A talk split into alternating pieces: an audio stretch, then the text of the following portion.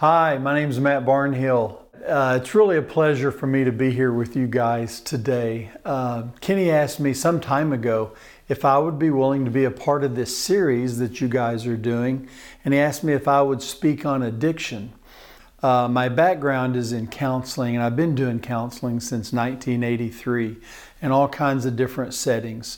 For about 10 years, I was working in inpatient uh, treatment centers for chemical dependency and psychiatric disorders and whatnot. So I, I he- was heavily involved in addiction treatment during that time. But uh, when I wasn't there, I was working in outpatient clinics and church work, and uh, there's no shortage of addiction in our culture. Matter of fact, I was just looking for some updated numbers. There's an estimated 23 million people with substance abuse disorders in America, just America, not counting Canada, not counting Europe. 40, per, 40 to 60% of those folks who seek treatment of the 23 million will relapse within a year. Addiction is a monster in our culture. Uh, that's not a word I came up with. I was just thinking, I'm going to go and just do a YouTube search on addiction and recovery uh, and just see what some of the things are that come up on YouTube. One, you get a bunch of um, celebrities talking that are being interviewed and talking about their uh, journey of recovery. And more than once, I heard celebrities use the word monster when they are describing the role of addiction in their life. Uh, there's alcohol and drug addiction, there's work addictions, there's porn addiction, food addiction, approval addiction, rage addiction, just to list a few. I might, I might add here punishment doesn't help. Punishing people who are addicted doesn't help. Um, many, suffer, many suffer for decades before they get help, and sadly, many people never get help. And tragically, uh, some people who don't get help die from their addictions, depend on what their addictions are. So, uh, addictions are a powerful thing. Uh, there's something that y'all may or may not have seen before. It's called the Recovery New Testament. And inside the Recovery New Testament are these stories. It says this Brenda began drinking when she was 14 and using cocaine at 17. She tried to quit many times over 20 years, but alcohol and drugs had an iron grip on her. Finally, when she realized how she was devastating her daughter and granddaughter, Brenda looked for help. Mark was sexually abused when he was five years old, and when he was 11, he started stealing pornography from a drugstore. No matter how hard he tried to quit, his sexual cravings could not be controlled. His coworkers finally stepped in to stop his inappropriate relationships with the people he worked with. All the other women in Peggy's family were thin and beautiful, but when Peggy looked into the mirror, she felt fat. She starved herself and exercised compulsively. Her mother and sisters worried because she looked so gaunt, but the mirror still told Peggy that she was too fat. Brenda Kay enjoyed playing poker with her husbands and friends, but one trip to a casino changed everything. She began sneaking away to gamble money that was supposed to pay the mortgage, credit cards, and other bills. Soon her life, her marriage, and their family finances were in shambles. Margot had to be in a relationship with a man to feel good about herself. Without a man, she had no idea who she was.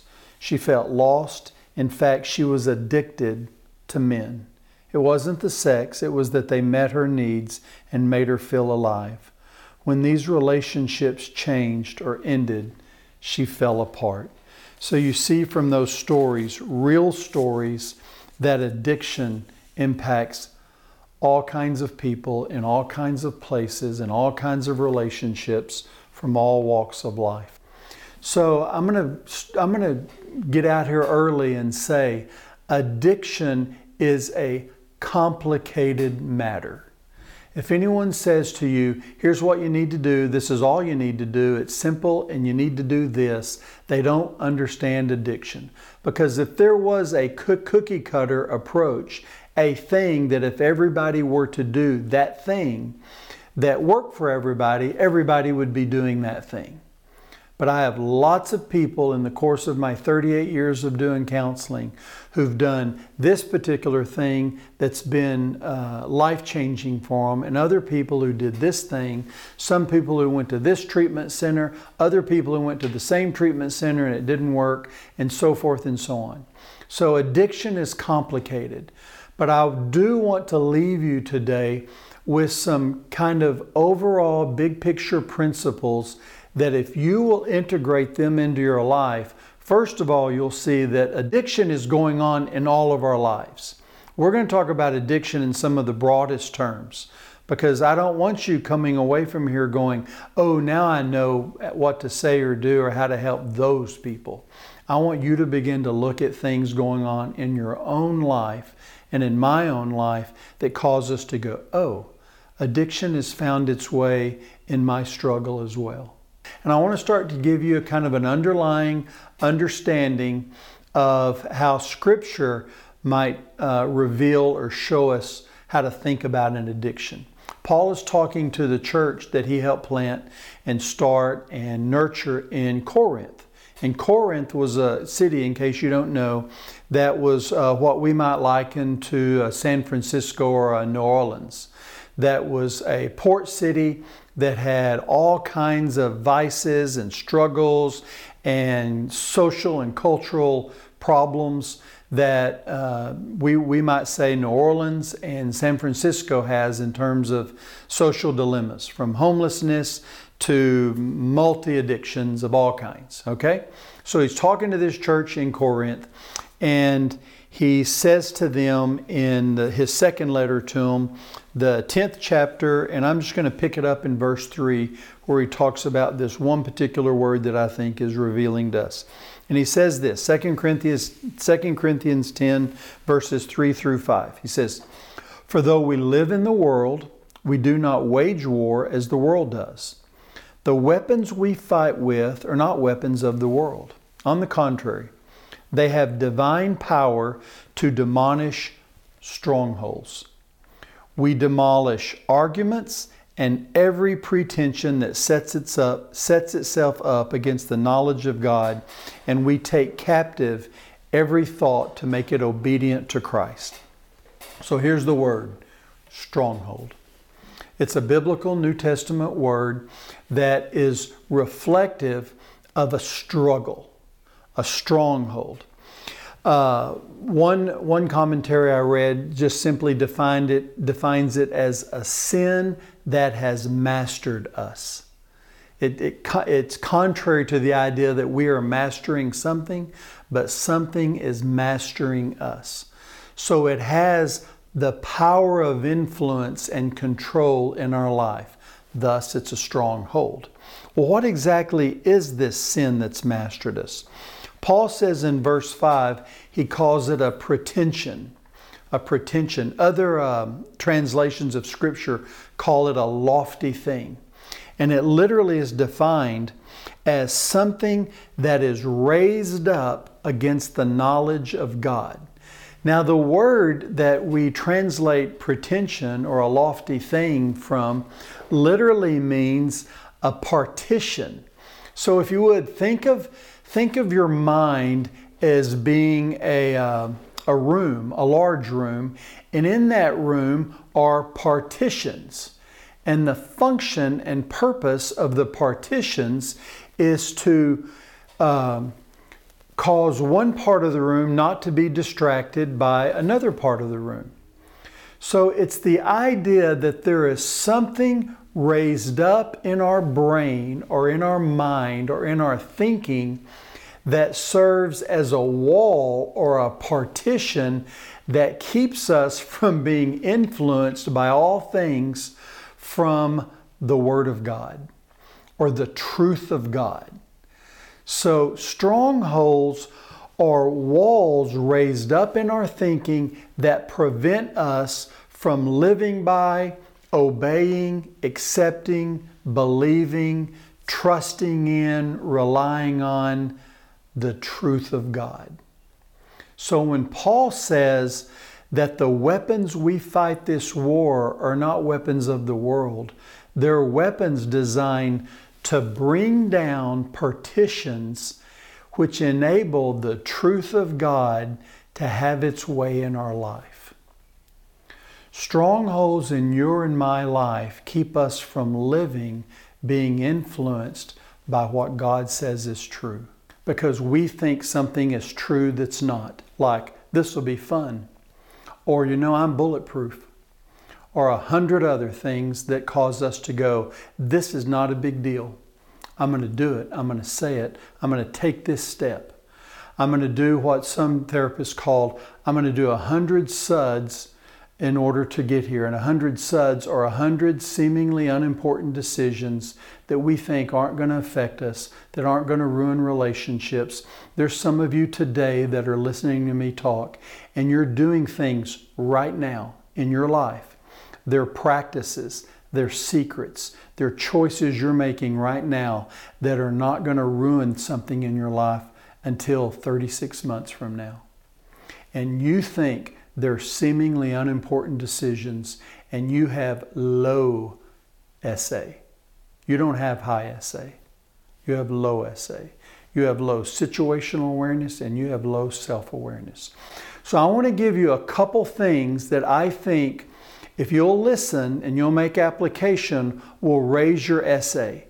And when it raises your SA, you'll be more capable of addressing effectively addictions in your life, and you'll also be more effective at helping others who have addictions in their life as well. I want you to think of your needs in three different categories. The first category is what we would call crucial needs.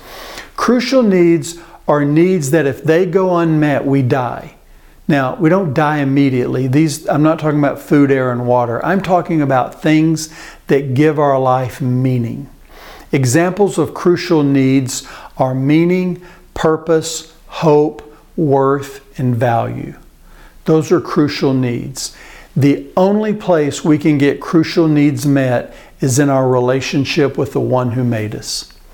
Only God can meet crucial needs. There's no marriage, there's no job, there's no church, there's no stack of money, there's no experience, there's no sunrise in Maui, there's no sunset in the Himalayas. There is nothing on the planet that meets our crucial needs beyond a glimpse.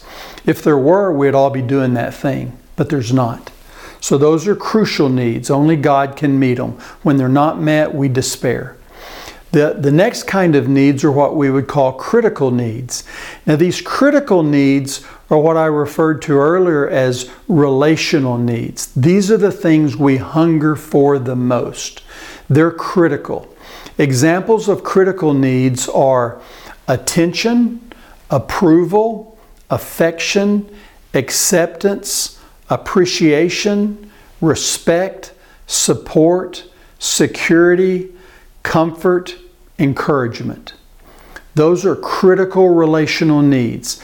By design, God has made us relational beings, which means we must have these needs met, not perfectly, but effectively in order to flourish. Now, you don't die, you don't despair from a lack of respect, but you don't flourish either. You don't despair from a lack of attention, but you don't flourish either. So, these are significant needs. God meets crucial needs, but God doesn't meet critical needs people meet critical needs, thus, our need for community and connection. I wouldn't attend a church that doesn't have small groups. If you're not in a small group, you're neglecting, unless you're finding it some other way, to have meaningful connection or community at this church. Although the large audience may be a place that meets some of your needs for community, our needs are really met by smaller groups and even closer relationships that can ever be met in an audience in an auditorium. So keep that in mind. So the third kind of needs, and there's only three there's crucial, critical. Critical needs are met by people. When they're not met, we don't flourish. The last kind of needs are casual needs. Casual needs. Casual needs are tastes and preferences around a thousand things as to how we want our world to go. Okay? They're literally Um, I'd rather drive a Ford than a Chevy. I'd rather go to this church than that church. I'd rather live in Sugar Land than Richmond. I'd rather live in Houston than Dallas. I'd rather live in Texas than California. Duh. I'd rather. Uh, I'd rather. I'd prefer a hundred things. When a casual need goes unmet, it creates a disturbance in our life.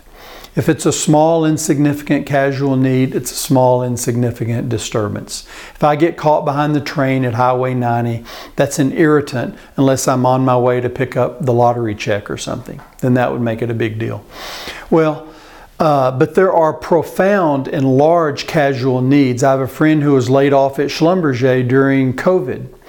Uh, he wasn't ready to be to take early retirement. He'd been there 20 some odd years. Well, that was a profound, significant casual need that is now unmet. So it created a huge disturbance in his life. So crucial needs are met by God. When they aren't met, we despair. Critical needs are met by people. When they aren't met, we don't flourish. Casual needs, we have the autonomy and freedom to, have, to meet our casual needs however we want especially in a place like the United States of America, where we have the freedoms and opportunities that we do. So, in understanding you've got all those kind of needs, all three of them, the most, this is important, this is the reason some of you are listening today. The most common cause of an anxious or depressed mood is when we take a need and put it in the category that it doesn't belong. Like when an 18 year old kid says, If I don't get into Rice University, I'll just die. Really. You'll, you'll die if you don't get into Rice University. What he's saying is, if I don't get into Rice University, which is a casual need, now it's important where I go to college, but it's nonetheless a casual need if I don't get into Rice University, I'll just die means if I don't get into Rice University, I can't feel good about myself, which is worth and value. He's taken a casual need and moved it to the crucial category. His anxiety or despair is caused not by not knowing whether he's been admitted or not. His anxiety or despair is caused by having placed a need that doesn't belong in the crucial category. He's taking it from here and putting it there. Or when a 40, a 40 year old salesperson says, If I don't close this deal, I can't feel good about myself. He's taken approval or reward or achievement and moved it to the crucial category. Or if a 45 year old woman says, If my husband doesn't love me, I can't feel good about myself. And if that kid's a Christian, he'll go, Oh, sweet Jesus, please help me get into Rice University. And I don't think Jesus is sarcastic like me, but if he were, I think he would say, Excuse me, since when did Rice University climb up on a cross and die for your sins? Rice University has nothing to say about your worth and value. And what does that say about the other 5,000 kids who don't get into Rice University? Do they not have worth and value? And excuse me, but your husband who says he doesn't love you anymore and loves someone else, he has nothing to say about your worth and value. You have worth and value because I say you do, not because he ever said you do. You don't have more worth and value when he does love you, and you don't have less worth and value when he doesn't. But here's the thing not if, but when I get a need misplaced in a category that it doesn't belong, doing that creates anxiety. Doing that creates a depressed mood. And here's the principle when anxiety goes up, clear thinking goes down. When depression worsens, clear thinking goes down. The more anxious or depressed we are, the more impaired our judgment is. Now, here's the physiological part of this. Think of your mood right here as this is a stable, healthy mood. When it's above this midpoint, it's an anxious mood. When it's below the midpoint, it's a depressed mood. The brain, when our mood is anxious, the brain is trying to soothe. When our mood is depressed, the brain is trying to stimulate. Nothing is more powerful or effective at soothing or stimulating the brain than the things we get addicted to. Our addictions are connected oftentimes to misplaced needs that have now created an anxious mood or a depressed mood in our life. People come in and they say, I drink too much, I do this too much, I'm addicted to porn. Little do they know, if you want to deal with that, you're faced with facing your anxiety or your depressed mood because you're using those things in some form or fashion to soothe an anxious mood or stimulate a depressed mood. You've got to be willing to face that, to look at it, to address it. It's not enough to just get sober. And here's what I would say to you about what God's up to in your life He loves you far more and He cares far more about you just not drinking too much. He wants us to be healthy when, with needs that aren't misplaced where they don't belong. He wants, he wants far more for us than to just be sober or not to be addicted to food. He's not interested in us being thin so he can feel better about us. He's not interested in us not being gluttonous just so we're behaving. He wants us to experience the health He's designed for us. And addictions keep that from happening and he hates things that harm the people he loves so much, and that's you and I. So, what do I do with all this? In light of that, what do we do? Well, here's the first thing I would say we do. We do one, cast our anxiety upon him. Paul says in Philippians 4, and this is from the message. I love the way it's worded. He says, Don't fret or worry. Instead of worrying, pray. Let petitions and praises shape your worries into prayers, letting God know your concerns. And before you know it, a sense of God's wholeness, everything coming together for good, will come and settle you down. It's wonderful what happens when Christ displaces worry at the center of your life. So, the first thing we do is cast our anxieties upon Him.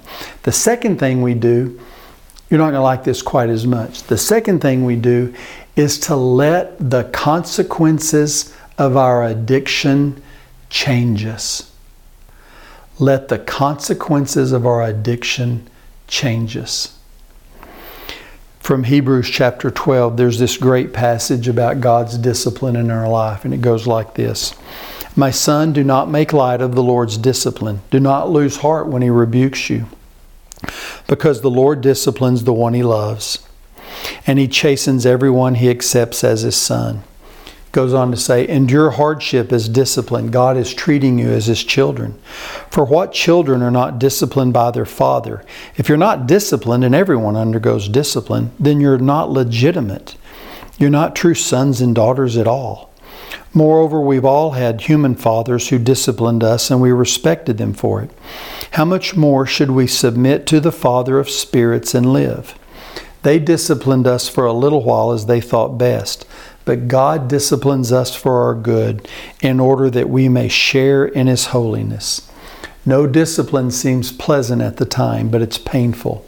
Later on, it produces a harvest of righteousness and peace for, those who have been trained by it.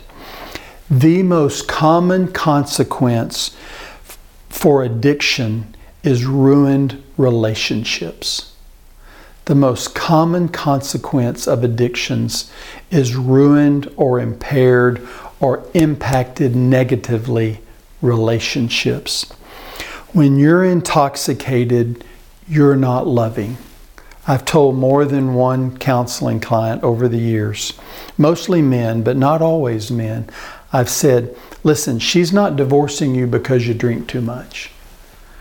And one guy who was really funny, he was quite the party boy, he said, Well, you must not have been listening very well because she said very clearly and at the top of her volume that if I keep drinking, she's kicking me out. And I go, Yeah, I know she said that. I heard her say that. But she's not divorcing you because you drink too much.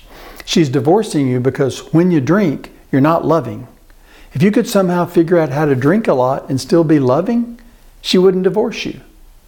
But here's what happens in our addiction, in our intoxications, when they go up, our empathy goes down. So when we're living in our addictions, people are experiencing us as living with narcissist. Low empathy, high narcissism. High narcissism, little love. Because narcissism means you don't get how you're affecting others. You don't, you don't know what it was like to, to see you passed out or to see you uh, wrapped up in some sort of addictive behavior, no matter what it was, that was designed to either soothe your anxious mood or stimulate your depressed mood. That's got to be faced because it's ruining relationships. The last word in that passage I read to you, it says, Later on, however, it produces a harvest of righteousness and peace for everyone. No, not for everyone, but for those who have been trained by it. The word trained literally comes from a word that we translate to mean sober minded. It means to be free from the influence of intoxicants. To be free from the influence of intoxicants. That's why people can go through so much and still not make necessary changes because they refuse to be trained by the consequences of their addiction. That's why three kids can grow up in the same home, receive the same discipline, and two of them can submit to it and be trained by it, and another one can resist submitting to it and not be trained by it and not have what the scripture calls a harvest of righteousness and peace in their life, but instead have turmoil and tension and broken relationships. The ego says, find something to do to distract. That's what we call denial. Addictions, as problematic as they are, are not the biggest problem. You know what the biggest problem is? It's not your problem or my problem of addiction, it's our reluctance to face our problem of addiction. Our marriages and our families don't bust up because we have problems. They end and they bust up because we don't face our problems. Pray for courage. Pray for courage to face this. We need more courage than we need insight. We need more courage than we need smart people around us.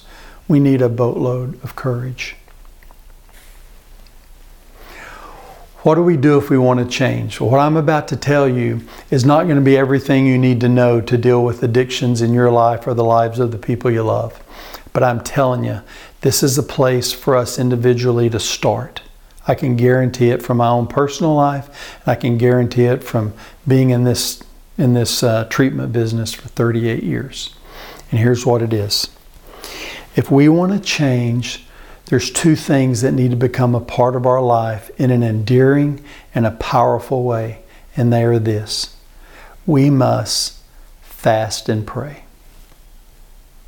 I know you were hoping for something sexier and a little more uh, appealing, but we must fast and pray. Nothing breaks the power of an addiction more effectively than to fast from the addiction. And here's all I mean by that I mean, start fasting, counting the days one by one, and living them, living those days one at a time, and start counting those days. I've gone three days without doing my addiction. Start fasting, start praying, living your day one day at a time, and ask for help. The first place you ask for help is in your prayers. And many of us, many of you have already done that. And you're still stuck in your addiction. So you're going to have to broaden the circle. I'm going to fast, and I'm going to continue to ask God for help, and I'm going to start asking people for help. And I'm not going to stop asking people for help until I find the people who provide the help I need. Humility is always the beginning of personal transformation in all of us. Humility is always the beginning of personal transformation in all of us. Without humility, pride and ego and denial will continue to rule the roost in our lives.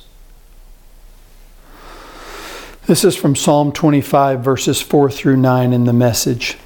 Listen to this. Show me how you work, God. School me in your ways. Take me by the hand, lead me down the path of truth. You are my Savior, aren't you? Mark the milestones of your mercy and love, God. Rebuild the ancient landmarks. That's us counting days. Forget that I sowed wild oats. Did you even know that was in Scripture? Forget that I sowed wild oats. Mark me with your sign of love. Plan only the best for me, God.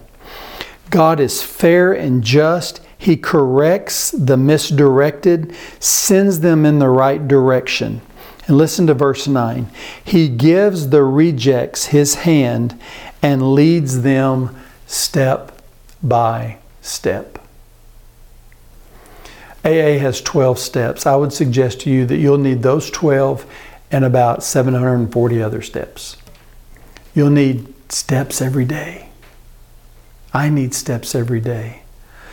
The humility that will drive this by fasting and praying says, I'm going to break the power of this addiction, and I'm going to do it through fasting from the thing I'm addicted to, and I'm going to pray, and I'm going to ask for help, and it's going to show up in a life of humility, praying, asking for help, and fasting from the thing. And not if, but when I relapse and when I fall, I start over and I recount. Uh, one of the most common questions I ask in a counseling session for people who are addicted, say, to alcohol, is I'll ask, When was the last time you strung four weekends together without drinking? And they'll say, Oh, it was a year or two ago. And if their spouse is sitting there, they'll go, It wasn't a year or two ago. Uh, and it wasn't four weeks, it was two, maybe two and a half weeks. Start counting them. And if you have your own relapse prevention plan and it lasts about six days, then realize you got about the wisdom you need for a six day for a six day uh, sobriety from that which you're addicted to. And if you want to if you want to go longer than six days, you're going to need some help because all you got is six days. Your wisdom, your plan, your smarts will last six days. So ask for help. If you want to go 28 years, you're going to need to talk to someone who's done it for 28 years. And I know both. I know people who've done it for 28 years, and I know people who, as you listen to this, are on their seventh day. And each day they're a little healthier than they were the day before. And they're breaking the power of an addiction in their life. Fast and pray. Ultimately you're going to you're going to pray this prayer. God how would you have me agree with you concerning this issue in my life? How would you have me agree with you concerning this addiction or this issue in my life? Then you listen and with great humility you do what you learn. You do what you learn. And you begin that learning process by fasting and praying, asking for help. The opposite of addiction is not sobriety, it's connection. The opposite of addiction is the healing of your community, it's the healing of our relationships. That's what God's going for. He wants something far more in your life than you just simply not to have that thing you're addicted to. He wants you to have the healing of your relationships, which ultimately will be a healing of your family, a healing of your community, a healing in our church, a healing in, in our city. It's, it's amazing where it could go. We're going to fast and pray. Let's pray right now. Father, we do just that. We pray that you would show us how you would have us agree with you concerning the addictive behaviors and the addictive thinking in our lives. Show me what I do, Father, to soothe my anxious mood. Show me what I do to stimulate my depression. Father, I need your help. I, I, need, I need to know stuff I do not know. And I need you to fill the people around me with enough grace to join me in my journey. But give me the courage I need to be humble. Give me the courage I need to change. It's in your Son's name I pray. Amen.